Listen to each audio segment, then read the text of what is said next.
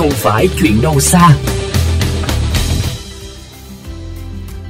Thưa quý vị, Việt Nam là một trong những nước chịu ảnh hưởng rõ rệt từ hiện tượng thời tiết El Niño, được dự báo xảy ra trong mùa hè năm nay và kéo dài tới năm hai nghìn không trăm hai mươi tư, khiến nguy cơ hạn hán và nền nhiệt độ đều tăng cao. Đặc biệt tại các đô thị lớn như Hà Nội, Thành phố Hồ Chí Minh, hiện tượng El Niño cộng hưởng cùng hiệu ứng đô thị càng khiến cho không gian sống ngột ngạt và nóng bức hơn.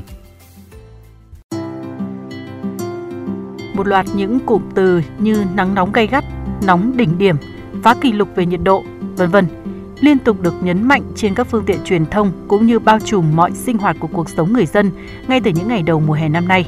Đặc biệt tại các đô thị lớn như thủ đô Hà Nội, cộng hưởng cùng hiệu ứng đô thị, việc gia tăng nền nhiệt từ ảnh hưởng của hiện tượng thời tiết El Niño càng khiến người dân cảm nhận được rõ rệt sức nóng của thiên nhiên.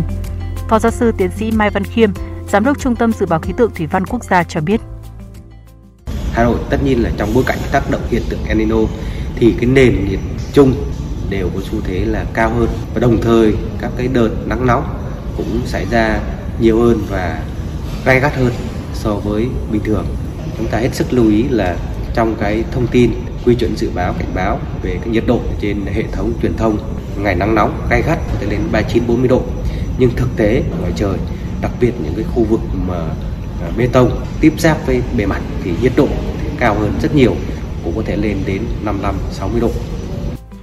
Mặc dù El Niño là hiện tượng vài năm mới xuất hiện một lần, song thực tế hiện tượng này đang có xu hướng mạnh lên trong những năm gần đây. Với người dân đô thị phải xoay sở làm sao để có thể làm việc được dưới cái nắng nóng năm mươi sáu mươi độ ngoài trời mà vẫn đảm bảo được sức khỏe thực sự là một bài toán khó. Nên hạn chế ra ngoài trời nắng, mặc các đồ chống nắng và đặc biệt là không để nhiệt độ điều hòa sâu quá để tránh sốc nhiệt. Để cả ngày luôn, lên là mát còn không không chịu được. Sờ vào những cái cái kính nó nóng bỏng vào tay, cho lạc vào chắc là chín luôn. Tôi cố chán đi bắt cái chăn lên, thì là đi ngủ tôi để hạ xuống, tôi bật điều hòa. Tránh nóng không phải là giải pháp lâu dài khi nắng nóng là thực tế môi trường sống mà chúng ta phải tìm cách thích nghi.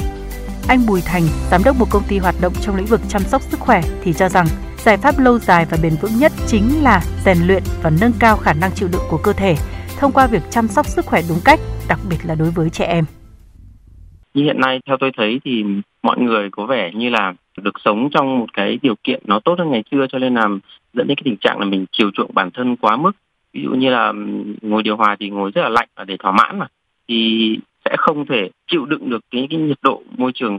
rất là cao như bây giờ. Cho nên là mình cần phải tăng cường cái sức đề kháng, sức chống chọi để mà có thể sống được trong cái điều kiện thiên nhiên và điều kiện môi trường ngày càng khắc nghiệt hơn. Thì các cháu ở nhà tôi thì sẽ không được phép bật điều hòa dưới hai mươi sáu độ. Nói chung là tôi nghĩ là chủ yếu là về thích nghi với môi trường. Tức là mình đừng để cái cuộc sống của mình nó bị tách biệt quá khỏi cái môi trường. Thì dù ở đâu thì mình cũng phải quen cái môi trường ở đấy để mình có cái sức đề kháng tốt hơn với cái môi trường xung quanh thôi. Khi con người và tự nhiên hòa làm một, cùng chung một thế giới, một sức khỏe như thông điệp của Tổ chức Y tế Thế giới đã đưa ra, thì chúng ta mới có thể tìm ra được cách thích nghi tốt nhất, phù hợp nhất với mọi điều kiện thời tiết khắc nghiệt.